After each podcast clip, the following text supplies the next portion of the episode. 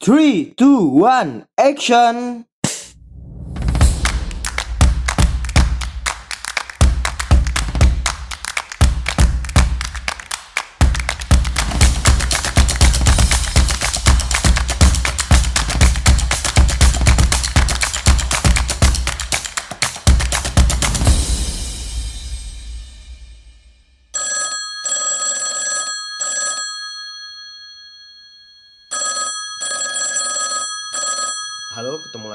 Saya Miftol Arzak dan seperti pertemuan-pertemuan sebelumnya, uh, saya di YouTube ini akan menjelaskan terkait teori komunikasi. Beberapa contoh-contohnya tentunya. Dan seperti biasa juga buku yang saya gunakan adalah buku Ensiklopedia Teori Komunikasi. Ini editornya adalah Stephen W. Littlejohn dan Karen Voss ya. Dan pada pertemuan kali ini saya akan menjelaskan tentang teori audiens. Nah, ini menjadi sesuatu yang menarik karena dalam riset-riset uh, mahasiswa, kemudian dosen-dosen yang sering saya baca itu banyak sekali berbicara ya terkait audiens. Walaupun berbicara terkait pesan mungkin bisa menjadi uh, lebih mudah gitu. Kalau kita berbicara masalah audiens, maka hubungannya adalah kita mewawancara orang, menilai persepsi, menilai bagaimana mereka memandang uh, sebuah misalnya konten media atau memandang sebuah media itu sendiri atau memandang apa pun. Nah, sehingga uh, di sini menjadi sesuatu yang menarik gitu. Kalau kita bicara masalah komunikator ya, kita berbicara masalah strategi, kita bicara bagaimana mereka tujuan membentuk uh, sebuah media itu atau pesan tersebut yang diberikan kepada audiens atau komunikan. Nah, pada pertemuan kali ini uh, cukup panjang ya. Sehingga saya berniat ya untuk membuatnya menjadi uh, dua bagian pembahasan ya. Jadi teori audiens itu ini secara umum pembahasannya, tetapi nanti ada spesifik terkait teori jarum hipodermik, kemudian teori aliran dua langkah, teori penggunaan dan gratifikasi atau di uh, link ya, ada link pembahasan juga yang user gratification and dependency itu juga akan saya bahas juga. Ya, itu khusus pembahasan tentang teori tersebut. Kemudian ada teori penerimaan audiens, kemudian ada teori kreativitas kolektif, teori kehidupan sarjana ya dalam teori habitat audiens, kehidupan sarjana dalam teori habitat audiens maksud saya. Nah, itu pembahasannya terkait teori audiens. Di mana terkait uh, perbedaan dari beberapa teori ini. Nah, di podcast saya ya, jadi para pendengar bisa mendengarkan uh, penjelasan tentang teori komunikasi secara umum, jadi sejarah dan uh, praktiknya itu di podcast saya ya itu bisa cek di Spotify, bisa cek di Apple Podcast, bisa cek di Anchor, bisa cek di beberapa platform-platform uh, podcast. Di situ saya uh, menjelaskan ya tentang uh, teori komunikasi dari pertama terbentuknya, kemudian bagaimana teori itu berbicara dan apa sih membedakan antara teori komunikasi dengan teori-teori yang lainnya. Nanti nonton bisa mengetik nanti ya di platform tersebut yaitu Miftol Arzak. Nanti bisa muncul. Nanti cek aja yang uh, nomor 01. Jadi itu saya jelaskan tentang uh, paradigma juga bagaimana sehingga muncul sebuah teori. Nah, di situ saya menjelaskan juga tentang kekuatan teori. Kekuatan teori itu berbicara apakah medianya yang dipandang uh, memiliki power atau audiensnya yang memiliki power kayak gitu. Nah, jadi itulah bedanya dengan penelitian ini. Apakah memandang bahwa audiens itu memiliki power terhadap media atau medianya memiliki power sehingga bisa mempengaruhi audiens. Nah, di situ nanti terletak perbedaan-perbedaan dari beberapa teori-teori sub-teori teori dalam teori audiens ini. Nah, pada pertemuan kali ini saya akan membahas uh, hanya 3 sampai 4 ya. Kita lihat nanti kalau saya merasa panjang sepertinya saya akan memotong seperti itu ya. Tetapi kalau saya balik-balik, sebenarnya kita akan membahas hanya tiga saja pada teori audiens ini. Subnya itu ada teori jarum hipodermik, teori aliran dua langkah, dan teori penggunaan dan gratifikasi. Yang teori penggunaan dan gratifikasi ini ada khusus juga saya bahas di teori uses and gratification dependensi ya nanti bisa uh, para pendengar dengarkan di situ oke okay, uh, yang pertama ya teori audiens memiliki arti penting untuk memahami komunikasi melalui media sejak teori komunikasi modern pertama kali dirumuskan hampir satu abad yang lalu. Nah, teori ini mengikuti iklim keilmuan yang terus berubah dan gaya intelektual dalam ilmu-ilmu sosial dan kemanusiaan yang memengaruhi cara proses komunikasi dikonseptualisasikan dan cara tradisi akademis merisetnya. Jadi uh, ini gambaran-gambaran kenapa teori ini bisa hadir dan perlu untuk dibahas seperti itu. Nah sebelum melanjutkan seperti biasa ya ada yang lupa saya jelaskan bahwa sengaja saya membacanya karena di sini saya uh, membuat atau menjelaskan teori itu ya sebagai sebuah sejarah atau perjalanan. Jadi saya tidak mau ada yang miss nanti bahasa-bahasa dan pembahasannya atau uh, informasi yang saya sampaikan sehingga saya perlu sambil membaca ya sehingga nanti kalau ada yang perlu kita diskusikan ya nanti akan saya tambah juga pembahasannya ketika saya membacanya. Di tahun-tahun belakangan ini, konsep audiens dipertanyakan setelah muncul media interaktif digital yang tampaknya mengaburkan perbedaan dasar antara produksi media dan konsumsi media yang menjadi ciri dari media masa era ini. Nah, ini saya sering jelaskan di mata kuliah-mata kuliah saya. Jadi yang dimaksud dengan uh, media yang uh, mulai berkembang saat ini ya atau modern disebutnya di sini itu seperti internet ya sehingga banyak mengaburkan atau membiaskan dulu orang jelas ya jika berbicara komunikator itu sih pengen pesan contoh misalnya kalau di pemerintahan dengan masyarakat gitu ya pemerintah buat aturan buat kebijakan kemudian disampaikan kepada masyarakat ya jelas komunikatornya pemerintah komunikannya adalah rakyat kayak gitu. Nah, tapi kini dengan adanya media online kayak gitu orang uh, bisa dengan langsung ya ketika presiden misalkan menjelaskan saya mau buat peraturan ini gitu. Dalam hitungan detik itu bisa sampai ribuan ratusan ribuan orang mengkomentar gitu. Sehingga mau tidak mau pemerintah juga atau presiden secara khususnya itu dia pasti membaca itu. Dia tahu kira-kira oh ini loh feedback masyarakat bisa jadi itu mengubah sikapnya seperti itu. Jika memang tidak pro terhadap uh, masyarakat dan uh, masyarakat itu kemudian mengkritik terkait uh, kebijakan tersebut. Jadi di sini sudah bias ya mana komunikator mana komunikan. Rakyat bisa jadi komunikator dalam satu waktu dan si presiden itu bisa menjadi komunikan gitu ketika dia mendapatkan sebuah informasi dari uh, rakyat seperti itu.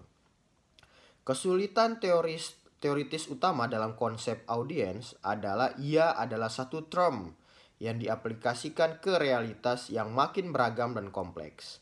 Istilah ini karenanya memiliki banyak makna tambahan selain makna intinya. Makna intinya adalah sekelompok orang yang diberi dan memerhatikan pesan komunikasi yang diproduksi seseorang dan dimaksudkan untuk disampaikan kepada mereka agar dipahami, dirasakan, dan direspon dengan cara-cara tertentu. Rentang makna audiens mencakup di satu sisi Ide sekelompok pemirsa yang berkumpul di satu lokasi fisik yang sama yang memerhatikan beberapa jenis kegiatan. Di sisi lain, audiens bisa individu anonim yang tersebar yang berada di rumah masing-masing tetapi secara bersamaan melihat konten yang ditawarkan oleh media massa tertentu. Jadi uh, memang sih sekarang televisi hampir di semua rumah gitu. Tapi kontennya itu sama seperti itu. Kalau kita bicara masalah televisi dan salah satu program ya.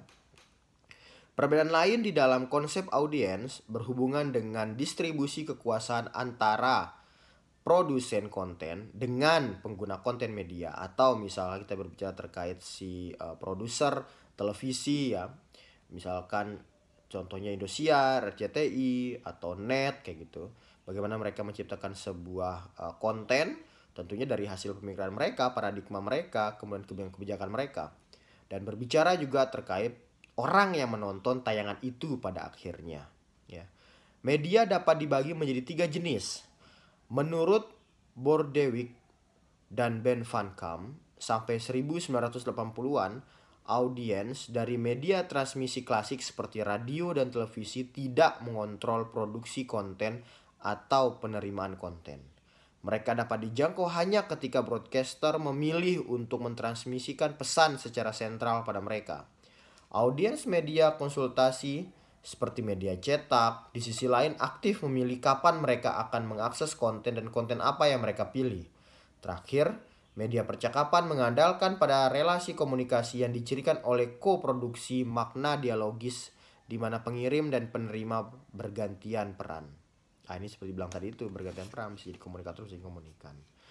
Persoalan definisi lain adalah apakah audiensi adalah publik yang aktif secara politik atau kelompok privat dan pasif. Nah, ini kita berbicara apakah audiennya itu aktif ya atau dia pasif. Pasif dalam artian dia langsung menerima pesan itu. Kalau aktif mungkin dia bisa mengkritisi pesan itu walaupun nggak bisa langsung gitu ya. Ketika menonton televisi dia mengomentari tidak mudah masuk pesan-pesannya seperti itu.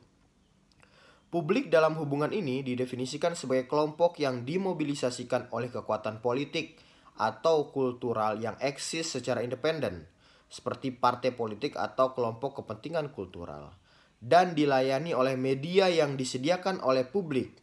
Secara tradisional, audiens dianggap sebagai kelompok domestik yang lemah dan pasif secara politik, dikuasai oleh dan tergantung pada media dan sering berorientasi hiburan.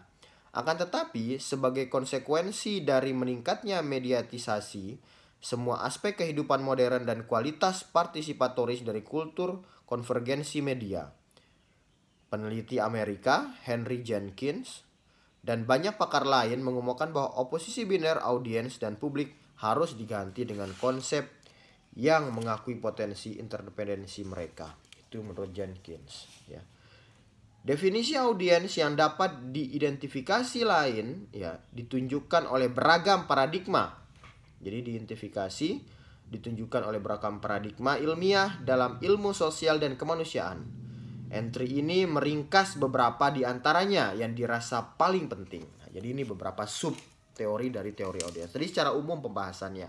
Jadi berbicara terkait uh, si pembuat pesan. Ya kalau media itu berarti ada wartawan, ada reporter, kemudian ada news anchor yang menyampaikan. Tetapi di balik pesan yang mereka sampaikan itu ada semacam kayak produser gitu. Bahkan yang paling tinggi adalah pemilik medianya itu. Sehingga ketika pesan-pesan itu disampaikan, maka uh, nggak apa ya, nggak kosong pesan itu. Tetapi ada bawa-bawa muatan-muatan, entah itu muatan politik, muatan ideologi dan lain-lainnya sehingga bagaimana masyarakat itu menerima pesan tersebut dan mengonsumsi pesan-pesan tersebut. Nah, jadi secara umum dijelaskan terkait uh, teori audiens. Nah, maka ini mulai fokus membicarakan yang tadi sudah dijelaskan di awal ya. Apakah uh, audiensnya itu aktif atau audiensnya itu pasif ya. Apa pasif dan aktif tadi sudah dijelaskan tapi detailnya nanti akan berhubungan dengan teori-teori ini. Yang pertama ini teori yang uh, sering sekali dijelaskan di perkuliahan teori komunikasi untuk menjelaskan bahwa media itu memiliki power ya tetapi bisa dibilang teori ini banyak sih menyebutkan ya peneliti-peneliti komunikasi itu adalah teori yang sudah usang gitu karena menganggap uh, audiens itu pasif ya nah, sekarang menganggap semua masyarakat itu susah untuk uh, mereka itu pasif karena ada banyak sekali beragam tayangan-tayangan sehingga kadang teori ini dianggap uh, sudah tidak in lagi, sudah tidak terkinian lagi. Tapi ini sekali lagi ya dalam teori komunikasi itu atau teori itu kita nggak bicara masalah benar salah, tapi kita berbicara terkait konteks ruang dan waktu. Mungkin pada saat konteksnya ini dibuat, ya seperti itu yang terjadi. Masyarakat itu masih pasif ya ketika mereka menerima pesan-pesan dari media. Langsung saja teori jarum hipodermik.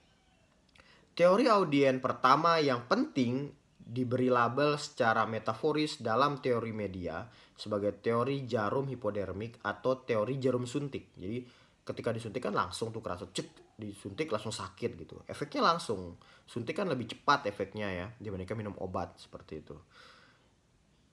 Jadi uh, teori ini tak selalu merupakan produk dari ilmu behavioris ya.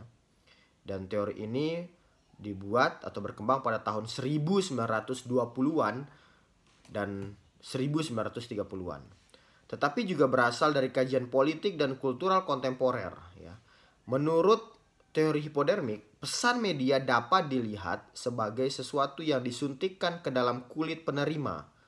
Jadi efek media dianggap langsung, segera, dan kuat. Kemunculan teori ini adalah konsekuensi langsung dari kemunculan teknologi penyiaran baru radio yang memungkinkan untuk pertama kali menjangkau telinga konsumen dan warga negara di suatu negara secara simultan. Nah, ini uh, contohnya ya, atau bukan contoh, ini kajiannya yang membahas soal teori ini. Pemimpin Nazi menggunakan radio untuk tujuan propaganda sedang pemimpin negara demokratis seperti Presiden Amerika Franklin D. Roosevelt ya menggunakan radio sebagai medium penyampaian pidato. Hal ini menimbulkan perhatian luas karena radio memungkinkan para penguasa mengubah warga negaranya menjadi semacam boneka. Jadi menilai ya teori ini menganggap bahwa ya audiens itu ya pasif kemudian ketika itu menjadi sebuah alat untuk pidato di Amerika kemudian uh, dari apa uh, Nazi waktu itu mereka mengirimkan sebuah propaganda ya itu dianggap rakyat langsung ngeh langsung melakukan kayak gitu. Dan makanya dianggap ini sebagai boneka disebutkan di sini. Pada saat yang sama teori jerom hipodermik diilhami oleh teori sosiologi yang berpengaruh yang menyatakan bahwa individu di masyarakat modern adalah sosok yang kesepian rapuh dan mudah dimanipulasi. Teori kultural atau kritis dari mazhab Frankfurt juga ikut mempengaruhi. Para peneliti ini mengatakan bahwa industri kultural yang berfungsi di dalam logika kapitalis yang secara ideologis akan menggoda dan menipu kelas subordinat atau terpinggirkan tadi ya. Melalui hiburan yang memesona tetapi tak bermutu agar menerima kondisi yang memperburuk peluang hidup mereka. Nah ini menarik ini kajian-kajiannya.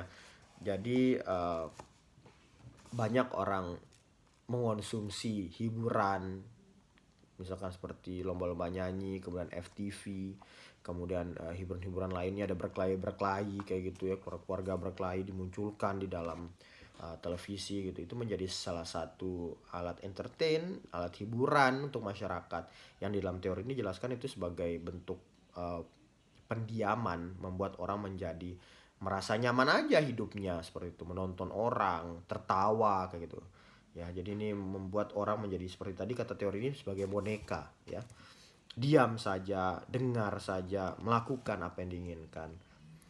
Gagasan tentang audiens yang pasif ini masih mempengaruhi pemahaman tentang proses persuasi melalui media sebab banyak advertising dan kampanye informasi publik masih didasarkan pada strategi untuk mengubah pengetahuan, sikap dan perilaku individu dengan mempertemukan mereka berulang kali dengan stimuli komunikasi massa. Demikian pula pemahaman tentang audiens ini juga menjadi kerangka kajian atas efek dari representasi visual kekerasan di televisi dan game komputer bagi pikiran anak dan generasi muda. Meski label jarum hipodermik ini sangat menarik, Everett Rogers dan Roger Story mengingatkan kita bahwa ini sebenarnya adalah label yang dimaksud meringkas pemahaman proses audien dalam rangka menyusun model alternatif. Alternatif ini kemudian dikenal sebagai model komunikasi dua langkah. Nah, sebelum lanjut ke pembahasan yang lain, perlu saya jelaskan di beberapa pembahasan teori-teori juga saya sudah jelaskan di awal ya, bahwa teori itu uh, berdasarkan konteks ruang dan waktu. Ya, ketika saya membaca teori ini bukan dianggap sebagai sesuatu semuanya seperti itu bukan. Yang pertama kita harus memahami teori itu muncul karena apa? Karena ada satu kajian atau pembahasan tentang sebuah isu. Kalau komunikasi berarti isu komunikasi yang ada di sekitar. Nah, ketika itu dikaji, diteliti oleh peneliti-peneliti ya, maka ada konteks waktunya di situ. Pada tahun berapa? Ya, apakah kulturnya seperti apa? Apakah politiknya terjadi seperti apa di sebuah negara tersebut? Ekonominya seperti apa sehingga masyarakatnya itu terpengaruh? Apakah dalam keadaan itu ada sesuatu masalah yang mengglobal? Contoh misalkan mungkin akan muncul teori saat ini saya uh, menyiarkan ini pada tahun 2020 ya. Ini bulan Mei. Uh, pada pada saat pandemi corona itu muncul itu juga akan mempengaruhi juga cara berpikirnya orang dan konteks uh, ruangnya juga di suatu tempat di negara mana tempat itu terbentuk sehingga pada momentum itu ya pembahasannya bisa jadi ya di sini melihat bahwa masyarakat itu menjadi ha, orang yang pasif kayak gitu Tapi ketika kita masukkan ke konteks sekarang misalkan ya, konteks masa depan mungkin 20 30 tahun ke depan, mungkin akan berbeda uh, isu dan keadaannya. Tetapi kita tidak berbicara masalah benar atau salah ya. Karena ini ketika menjadi sebuah produksi apa uh, teori, ya ini sesuatu yang yang sudah dikaji kayak gitu. Tetapi ketika ada isu seperti ini lagi berarti sama isunya. Maka itu yang dimaksud dengan uh, teori itu hadir pada saat konteks ruang dan waktu. Tidak bicara antara benar dan salah seperti itu. Selanjutkan teori aliran dua langkah. Jadi sudah dijelaskan ya, alternatif kemudian dikenal sebagai model komunikasi dua langkah. Teori aliran dua langkah ini muncul dari studi empiris di Amerika Serikat pada tahun 1940-an yang dilakukan oleh tim riset yang dipimpin oleh peneliti asal Austria yaitu Paul Lazarfeld. Dia mengemukakan dan menemukan bahwa pilihan konsumen atas produk dan pilihan voters atas politisi akan bergantung pada relasi interpersonal mereka dengan orang lain yang signifikan di dalam jaringan keluarga dan kawan. Bukan berdasarkan perjumpaan mereka dengan pesan komersial atau pesan kampanye melalui media.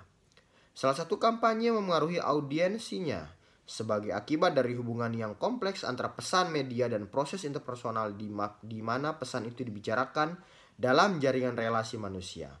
Label aliran dua langkah dipakai karena studi menemukan pesan melalui media massa akan lebih dahulu menjangkau individu yang menonjol di dalam komunitasnya. Disebut pemimpin opini, ya. Jadi yang membuat opini opinion leader biasanya disebutkan ya. Jadi uh, ketika orang muncul, kemudian opinion leader ini dulu waktu S1 saya diajarkan di mata kuliah public relation. Jadi opinion leader ini ya dia hadir ketika dia menjadi tokoh, dia memiliki kespesifikan keilmuannya. Jika ketika membahas segala sesuatu dia menyampaikan cara pandangnya dan itu bisa jadi uh, apa ya? bisa menjadi sebuah kebenaran ya. Kalau di kalau di mata kuliah internet dan media baru dijelaskan terkait power ya yang saya jelaskan juga di podcast saya itu hadir ya karena sebuah pengetahuan dan itu menjadi sebuah kepercayaan ketika itu disampaikan ya. Saya lanjutkan. Aliran dua langkah ini dipakai karena studi menemukan pesan melalui media massa akan lebih dahulu menjangkau individu yang menonjol di dalam komunitasnya. Ya tadi disebut sebagai pemimpin opini ya jika pesan itu berhasil melewati filter dari gatekeeper dan dianggap penting, maka mereka akan menyebarkan pesan ke individu lain di sekitarnya. Nah, tadi yang saya jelaskan tadi itu ya. Oh ini yang dimaksud dengan teori aliran dua langkah. Teori ini didukung oleh fakta bahwa kampanye melalui media sering berdampak minimal dan tidak langsung. Teori aliran dua langkah ini meski merangkum kebenaran fundamental tentang kondisi komunikasi dari proses perubahan sosial, dikritik karena mengonseptualisasikan proses ini dengan cara yang terlalu mekanistik. Sven Windal dan Beno Signizer mengatakan bahwa kita seharusnya melihat proses mempengaruhi melalui media ini dalam term model komunikasi banyak langkah. Adalah mungkin untuk melihat teori Everett Rogers, yakni teori difusi inovasi ke kelompok audiens yang berbeda, dibagi menjadi inovator, pengadopsi awal, mayoritas awal, mayoritas akhir, dan pihak yang tertinggal tergantung pada kecepatan mereka mengadopsi inovasi baik dalam bentuk produk baru atau ide baru. Nah, ini terkait audiensnya. Sebagai teori yang lebih maju, alternatif lainnya adalah kemunculan komunikasi viral, di mana ide tentang langkah-langkah yang terlalu mekanistik itu ditinggalkan. Di sinilah saluran penyebaran komunikasi akan direpresentasikan dalam model jaringan personal yang saling bersilangan yang ada dalam wacana masyarakat termediasisikan. Kalau saya baca ya teori hipodermik itu berbicara terkait power media sehingga mempengaruhi uh, audiens. Kemudian kalau teori aliran dua langkah ini juga hampir sama sebenarnya, tetapi uh, peneliti-peneliti di dalamnya ini banyak berbicara kita harus bicara faktor juga di dalamnya. Kenapa akhirnya itu menjadi uh, sesuatu yang uh, power untuk medianya dan pasif untuk uh, audiensnya. Nah, yang selanjutnya ini uh, apa ya semacam kayak berbalik arah gitu ya, berbeda memandang terkait uh, audiens dan media, yaitu teori penggunaan dan gratifikasi. Ini akan menjadi pembahasan sub teori terakhir saya di teori audiens ya pada pembahasan kali ini. Dan pertemuan selanjutnya saya akan menjelaskan juga teori audiens dengan yang tadi itu subnya ya. Tadi saya menjelaskan teori aliran dua langkah dan teori Jerome Podermik. Selanjutnya yaitu teori penggunaan dan gratifikasi. Teori audiens selanjutnya yaitu teori penggunaan dan gratifikasi membawa gagasan pemberdayaan audiens selangkah lebih maju dengan mengeksplorasi apa yang dilakukan oleh terhadap media. Nah, itu kita akan jelaskan lebih detail ya. Jadi ide utama teori ini adalah penggunaan media oleh audiens dan gratifikasi yang diperoleh dari penggunaan itu dapat dirunut ke konstelasi kebutuhan psikologis dan sosial individu. Ya jadi beberapa presetnya ya. Ada Elihu Katz ada Jay Bloomer dan Michael Gurevich. Tiga pendiri teori ini mendeskripsikan bagaimana tujuh platform keinginan menjelaskan tentang bagaimana asal muasal sosial dan psikologis dari kebutuhan akan menimbulkan ekspektasi tentang media massa atau sumber yang lain yang menyebabkan pola exposure ke media yang berbeda-beda yang menghasilkan gratifikasi kebutuhan dan konsekuensi lainnya. Kebutuhan berorientasi media biasanya dideskripsikan sebagai kebutuhan informasi, relaksasi, pertemanan, diversi, pengalihan, dan penghindaran. Gratifikasi dicirikan dengan term yang sama-sama praktik yang oleh beberapa praktisi teori pengguna dan gratifikasi diakui sebagai hal yang saling berkaitan di antara asumsi dasar dari teori ini adalah gagasan bahwa pemilihan media dan kontennya dilakukan secara sadar dan rasional dan mengandung tujuan serta mendapatkan keputusan dari penggunaan dan kegiatan mengonsumsi media. Nah, detail dari pembahasan uh, sub dari teori audiens ini yaitu teori penggunaan dan gratifikasi ini akan lebih detail lagi ya nanti akan saya jelaskan dan sudah diupload ya di teori uses gratification and dependency ya. Di mana sebenarnya saya akan merincikan sedikit saja bahwa uh, melihat audiens itu tidak uh, pasif tapi dia aktif untuk memilih media yang mana dia itu atau audiens itu memilih media tergantung kebutuhannya. Apakah itu memuaskan diri sendiri atau memang kebutuhan untuk pengetahuan atau untuk perilaku yang dia lakukan. Contoh ya misalkan sekarang ada dengan banyaknya program-program televisi dengan ada beberapa stasiun televisi ya ada net ada RCTI ada Indosiar atau ada TVRI sekarang juga yang semakin uh, baik siarannya dan ada beberapa program lain orang memiliki kemampuan untuk mengganti program jika mereka merasa tidak puas dengan program tersebut atau ketika media sosial kita berbicara ada banyak sekali platform-platform yang ada di media sosial ada Facebook ada YouTube ada Instagram ada Twitter, ada dan lain-lain ya.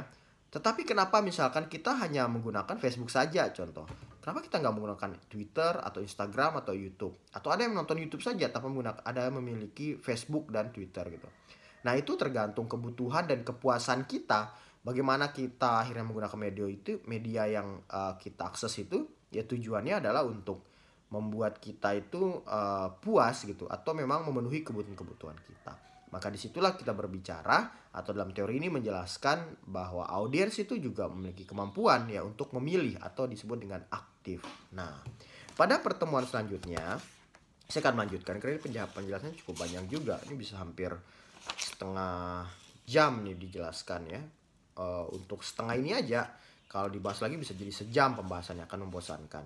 Maka pada pertemuan selanjutnya nanti ada di sub ya di penjelasan di YouTube selanjutnya itu akan saya jelaskan tentang teori penerimaan audiens, kemudian teori kreativitas kolektif, kehidupan peneliti dalam teori habitat audiens. Nah, itu yang menjadi bagian-bagian dari teori audiens selanjutnya. Oke, sampai ketemu lagi dan tetap mendengarkan uh, dan menyaksikan Eh, video YouTube saya terkait teori komunikasi yang saya siarkan juga nantinya di podcast saya. Sampai ketemu lagi dengan pembahasan teori-teori selanjutnya. Yuk.